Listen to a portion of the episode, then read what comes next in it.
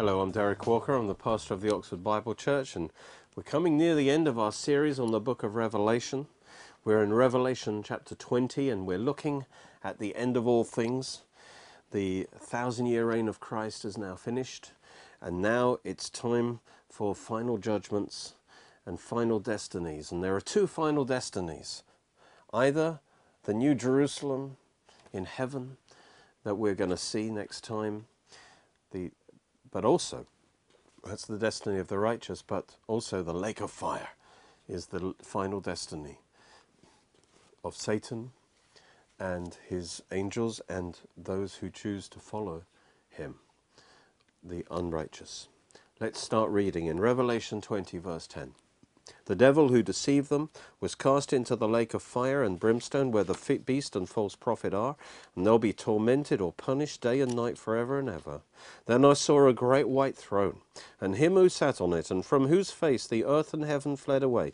This present universe will now be dissolved, and all that will be there is the great white throne. The believers will be in the New Jerusalem in heaven, but now it says the, the present heaven and earth fled away. There's no found no place for them, so that has disappeared. And now what we have now is the unbelievers, who are called the dead, small and great, standing before God. So they're resurrected, but they are called the dead. They're spiritually dead. And now they, unbelievers, are going to be judged. And it says books were opened, and that's the book of their lives, are going to be opened for inspection. And another book was opened, which is the book of life. And the dead were judged according to their works by the things which were written in the books. And so, although they've already been found guilty, they um, are going to be judged by the works that are recorded in their books, how they have rejected God, that will determine their final sentencing and their final level of punishment um, in the uh, lake of fire. It says, The sea gave up the dead who were in it, and death and Hades delivered up the dead who were in them. And so their bodies were might be at, even be at sea. Um, death, wherever they are, there's no escape. They're going to have to stand before the great white throne. Their souls are going to be taken out of Hades, and they were bodies and souls are are reunited. So death releases their bodies, Hades releases their souls. They're reunited, they stand before the great white throne, and they are judged each according to their works. Then death and Hades were cast in the lake of fire. This is the second death. This is the final death. Separation from God. And anyone not found in the book of life was found was cast in the lake of fire. And so if you're not written in the book of life of the Lamb, if you haven't received Christ, by the end of your life, then you are, as it were, deleted from the book of life. You're not in God's family album. And it says, anyone not found written in the book of life will be cast in the lake of fire. Well, the lake of fire is the final state and destiny of the lost. It's called the second death, eternal separation from the goodness of God, the life of God, the presence of God. Although unbeliever, although believers only die once, unbelievers will be raised and then suffer this second eternal death.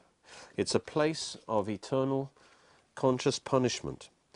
You know, in Matthew 24, the same word everlasting is used for the everlasting punishment of the wicked as for the everlasting life of believers. Jesus often warned of the lake of fire. He used the Greek word Gehenna after the Hebrew word for the valley of Hinnom which was the rubbish dump of Jerusalem at the south end of Jerusalem, and it had continual fires burning the rubbish and and rotting carcasses. And uh, when we use the word hell in English, it's a bit confusing because it could mean to one, you know, people usually think of hell as the lake of fire. But the King James, unfortunately, also uses that same word hell to translate Hades um, or Sheol, which is the Hebrew word, and that's the place where unbelieving souls go after death. And Hades is a place of punishment just for souls, but it's the temporary place. When they're resurrected, they are then thrown in the lake of fire. That's Gehenna. And that is the real hell, the final hell, you might say, the lake of fire, where body and soul, the whole man, is under punishment. So Hades is a place of punishment for the soul, but Gehenna is for the soul and the body. And Jesus warned that God is able to destroy both soul and body in Gehenna. And so the lake of fire is Gehenna. And uh, this is uh, the rubbish dump. And in a sense, the lake of fire is God's rubbish tip for those who refuse to be resalvaged and recycled, as it were. Because we're fallen, we're in a mess, but we've got to let God recycle us, make us right again. And so the fires of that rubbish tip and, uh, and, the, the rot, and the rotting carcasses is a picture of those who are in hell under fire, fiery judgment. Well, there are degrees of punishment in the lake of fire because there are greater and lesser sins. Jesus said the sin of uh, Judas was worse than the sin of Pilate. And there will be different levels of punishment and pain in hell depending on how much a man has rejected and rebelled against God. Those who reject Christ, who had mo more light and who knew more about him and had a greater opportunity to respond, they will suffer a greater punishment because their rejection was greater how this works in practice can be seen from the fact that no sinning will be allowed in hell, in the lake of fire. No sin will be committed in eternity because the Bible says every knee must bow to Christ. Everyone will be held under submission to Christ. Every enemy will be defeated, it says, including the enemy of sin. It will be subdued. So everything will be brought under God's dominion. So although beings will still have their sin nature, they won't be able to express their sin. So everyone will be held at the level of pain necessary to restrain the expression of their rebellious sin nature, and that governs the degree of punishment. Even Satan will be forced to bow the knee. He won't be able to sin, and so he will need a very high level of pain to restrain him. So people who think there are going to be parties in hell, they can do what they want, no they will be in solitary confinement under great pain.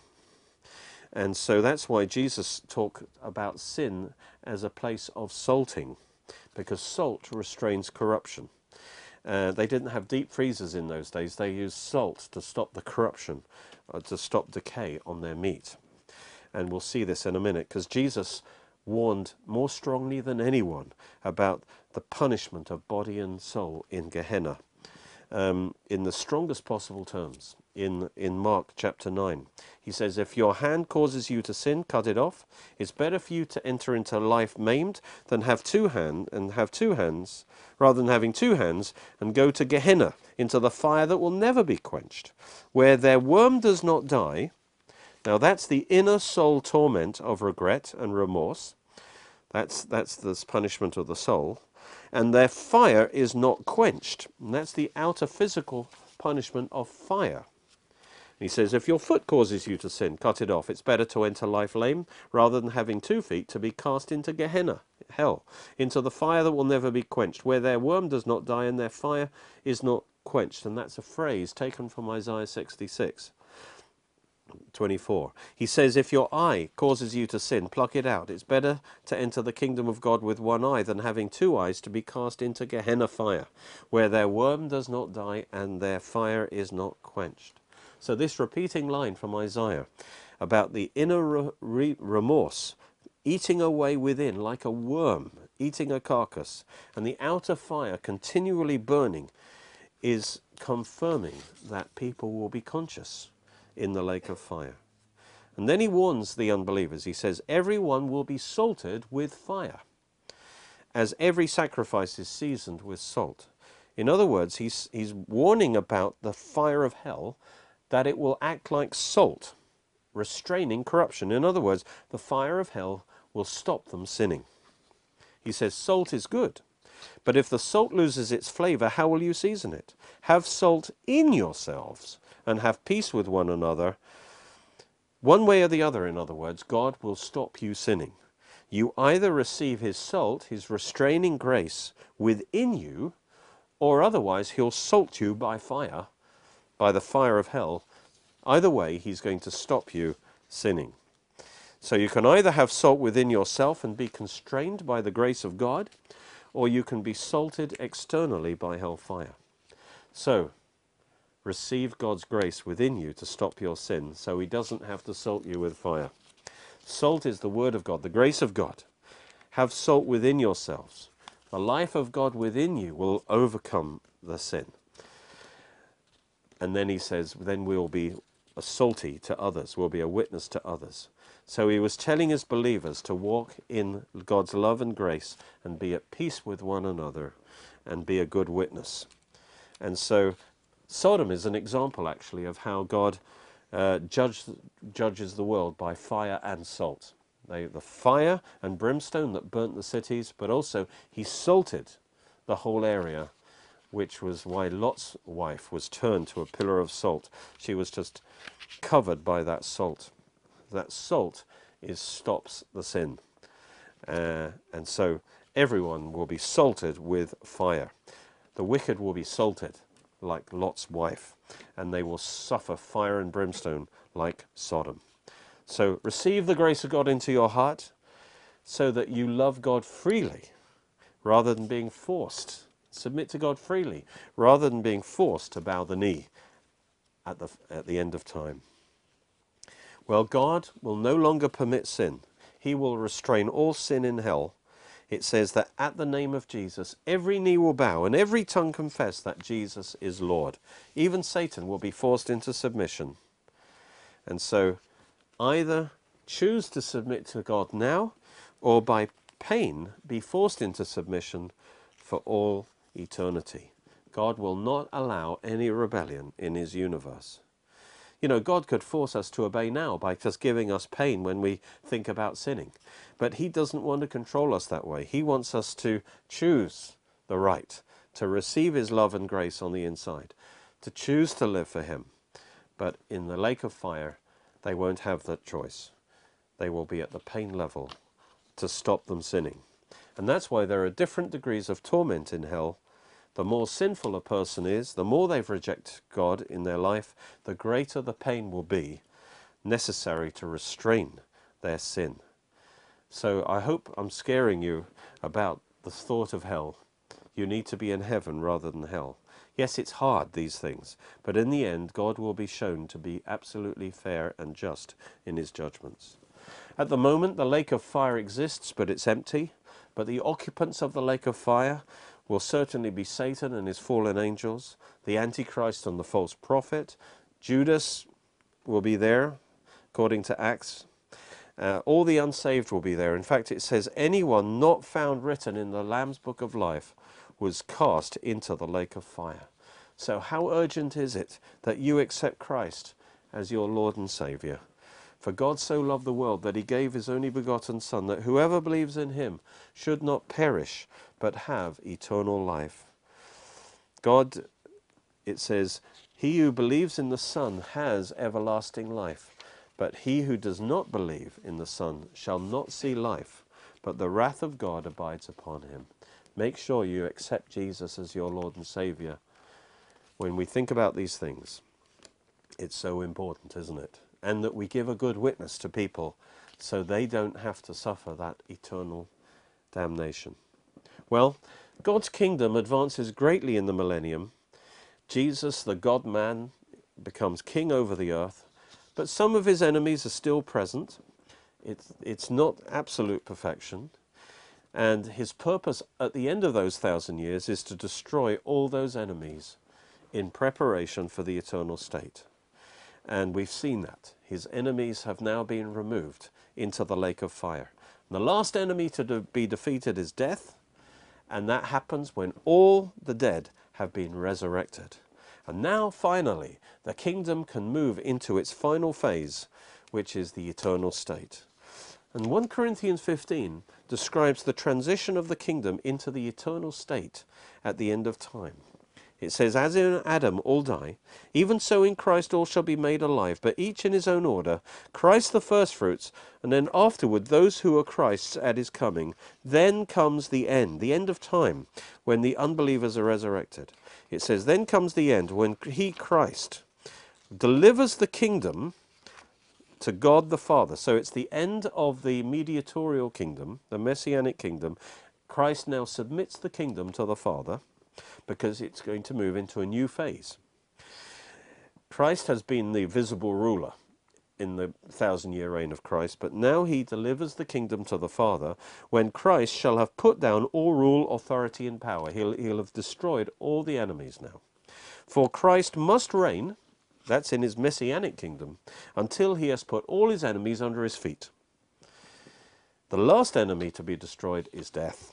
For, it says, He, that's the Father, God, has put all things under his feet. But when he says all things are put under him, it is evident that he, that's God the Father, who put all things under him, is, accept, is accepted. So, now when all things are made subject to him, the Son, then the Son himself will also be subject to him, the Father, who put all things under him, that God may be all in all. And so this is what happens at the end of the thousand years. When every enemy has been defeated by Christ, he brings this mediatorial phase of the kingdom, where he reigns on earth under the Father, on behalf of the Father. He brings it to an end by presenting it now to God, having fulfilled its purpose. The day of the Lord will then end, and the day of God begins. He does this so that the kingdom can now enter into its next and final phase, perfect phase, which is the eternal state, where Christ, he still reigns, because he is, it says he has an everlasting kingdom. He still reigns as king, but in this case, God the Father is all in all.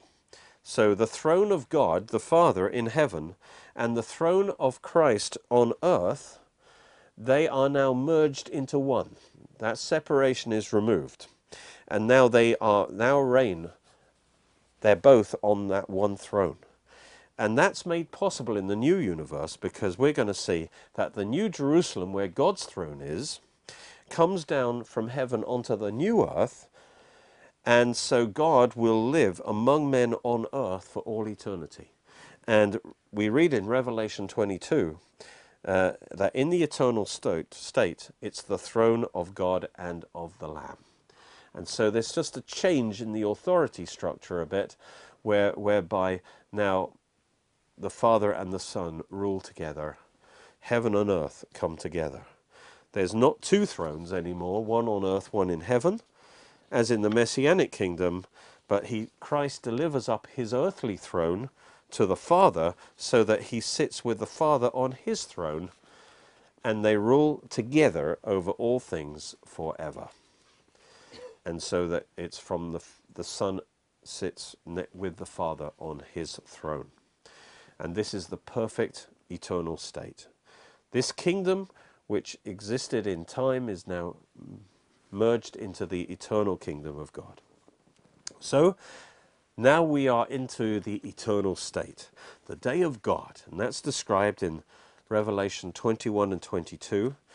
And in this present universe, the purpose of this present time is that the issue of sin, the rebellion against the Creator, has been manifest, and it, by the end of it, it will the issue of sin will have been dealt with forever. The enemies will be dealt with forever. And so the eternal state is total perf perfection, where righteousness dwells forever. God's ultimate purpose is fulfilled. God and man is united together forever, the bridegroom and the bride. The Old Testament prophets, they didn't see beyond the golden age, the messianic kingdom you know, they, they saw that Christ would reign forever, but they, they didn't really see beyond into eternity. And perhaps only Isaiah did, because Isaiah says twice, Behold, I create a new heavens and a new earth. The former will not be remembered or come to mind. And again he says, As the new heavens and the new earth which I make shall remain before me forever, says the Lord, so your descendants shall remain. So, in other words, Isaiah has two little glimpses into the eternal state, but our main source of information is these last two chapters of the book of Revelation. So let's go there now to Revelation 21. He says, Now I saw a new heaven and a new earth, for the first heaven and the first earth had passed away, and also there was no more sea. Now there'll be waters, there'll be lakes, but there is no more oceans. Um, oceans are a sign of judgment. They're the result of Noah's flood. And, and we need the large salty oceans to deal and soak up the corruption that's on the earth. So as it were, God bathed this planet in Dettol because of sin, but that will not be necessary anymore in the eternal state. This new heaven and earth is in 2 Peter as well. It says that we, we look for the coming of the day of God when the old heavens will be dissolved by fire. And then it says, We nevertheless look for a new heavens and a new earth in which righteousness dwells. That's our eternal state. And then Revelation 21 continues Then I, John, saw the holy city, the new Jerusalem, coming down out of heaven from God, prepared as a bridegroom for her husband, adorned for her husband. And so, this new Jerusalem, you see, which is already existence in the third heaven, comes down onto the new earth. So, heaven and earth are now united, and we will dwell in this new Jerusalem on earth forever. This city is likened to a bride. It's called a bride because it's beautiful, sparkling, glorious. But also, the city is a bride because a city is actually not so much its buildings, a city is its inhabitants. And this city is the dwelling place of the glorified bride of Christ. And she's adorned for her husband, Christ, who will dwell with her forever in this city. And this city already exists, and believers are actually who've died are, are, are there already. And we belong in this city. It says, The Jerusalem above is free, which is the mother of us all. Remember Jesus said when he went to prepare a place for us?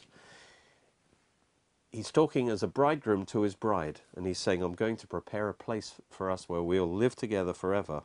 He said that, Let not your heart be troubled.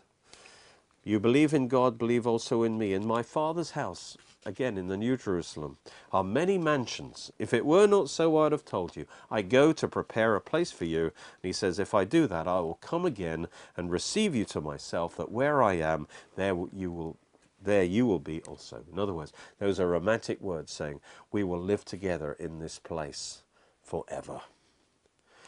It's also the eternal home of the Old Testament saints, like Abraham, um, because it talks about that Abraham waited for the city which has foundations, whose builder and maker is God. So that's why he was willing to live in tents, because he, his eyes were on that future city. It says they died in faith, not having received the promises, but they saw them afar off. And uh, it says that they desired a better place, a heavenly country. Therefore, God is not ashamed to be called their God, for he has prepared a city for them. So the Old Testament saints had the promise of this city of God, the New Jerusalem. So although God promised the earthly land to Israel as a nation, uh, God's promise to individual saints was to be resurrected and to live in the New Jerusalem as their eternal home, just like Abraham. Well, Hebrews 12 describes this city as the eternal home of all the redeemed it says, You have come to Mount Zion, to the city of the living God, the heavenly Jerusalem, to innumerable company of angels. So there's loads of angels there. To the general assembly and church of the firstborn, registered in heaven. That's the church is there. To God, the judge of all. To the spirits of just men made perfect. Those are the Old Testament saints because they were righteous by faith, but they weren't born again. But when Christ raised from the dead, he actually they were made born again, their spirits were made perfect, and he took them up to heaven. So the Old Testament saints are in heaven. To Jesus, the mediator of the new covenant, and the blood of sprinkling that speaks better things than that of Abel. And so the New Jerusalem is the eternal home of all the saints, uh, the resurrected saints. And so even at the start of the millennium, we will have entered into our eternal, personal, eternal state. So we will be in our resurrected bodies, in our, and our home is the New Jerusalem. In a sense, we're already in our eternal state. And then after the thousand years, all creation enters the eternal states. As we read on, I heard a loud voice from heaven saying, Behold, the tabernacle of God is with men, and he will dwell with them, and they will be his people. God himself will be with them and be their God. And God will wipe away every tear from their eyes, and there'll be no more death, sorrow, or crying, no more pain, for the former things have passed away. Then he who sat on the throne said, Behold, I make all things new. And so in eternity, we will have endless fellowship with God. All sin and curse will be gone and forgotten forever. And he says, Right, for these words are true and faithful. And he, Christ said to me, It is done, it's accomplished. I am the Alpha and Omega, the beginning and the end. God's plan has now been brought to completion. And then Christ says, I will give of the fount of the water of life freely to him who thirsts. He who overcomes shall inherit all things, and I will be his God, and he will be my son. That's the ultimate promise. And this is God's offer of salvation by grace to all people to drink of the water of life freely. Eternal life in the heavenly Jerusalem, to be God's Son forever this is the offer of salvation to everyone. Anyone who wants to can be part of this eternal joy that's being described. But there, eh, along with the gospel, is a warning that's now given in the next two verses. But the cowardly, the unbelieving, abominable, murderers, sexually immoral, sorcerers, idolaters, all liars, shall have their part in the lake which burns with fire and brimstone, which is the second death. You have a choice to make. Will you? Because on our own, without Christ, we are all of those things. But if we accept Christ, He changes our inward nature. We are born again. We become His children. This is, we're not saved by our works, but those who don't believe are marked by those sins. It's part of their nature. But when we trust in Christ our Lord, He changes us on the inside, and our lives begin to show this new nature by our changed lives. Well, next time we're going to conclude our study of the book of Revelation in Revelation 21 and 22 and see what wonderful things God has in store for us for all eternity. My series on the book of Revelation, which goes right from the beginning all the way through to the end, verse by verse, is, was actually 29 messages in all of half an hour. And we've had requests that uh, people can have the whole series together. So we've put these series on seven DVDs, and you'll get all 29 episodes on seven DVDs, and it will be £70, and you will have all of those teachings together on that DVD series, which you can use to, to show in, in home groups and in different contexts. So let me encourage you to get the whole series. Thank you for watching. You can watch more of our teachings on our Oxford Bible Church Roku channel and Derek Walker YouTube channel. You're most welcome to join us at our church services, which are every Sunday at 11am and 6pm at Cheney School, Headington, Oxford, OX3 7QH. You can order CDs, DVDs, books, and other great products from our online shop at www.oxfordbiblechurch.co.uk or by calling 01865 515 086.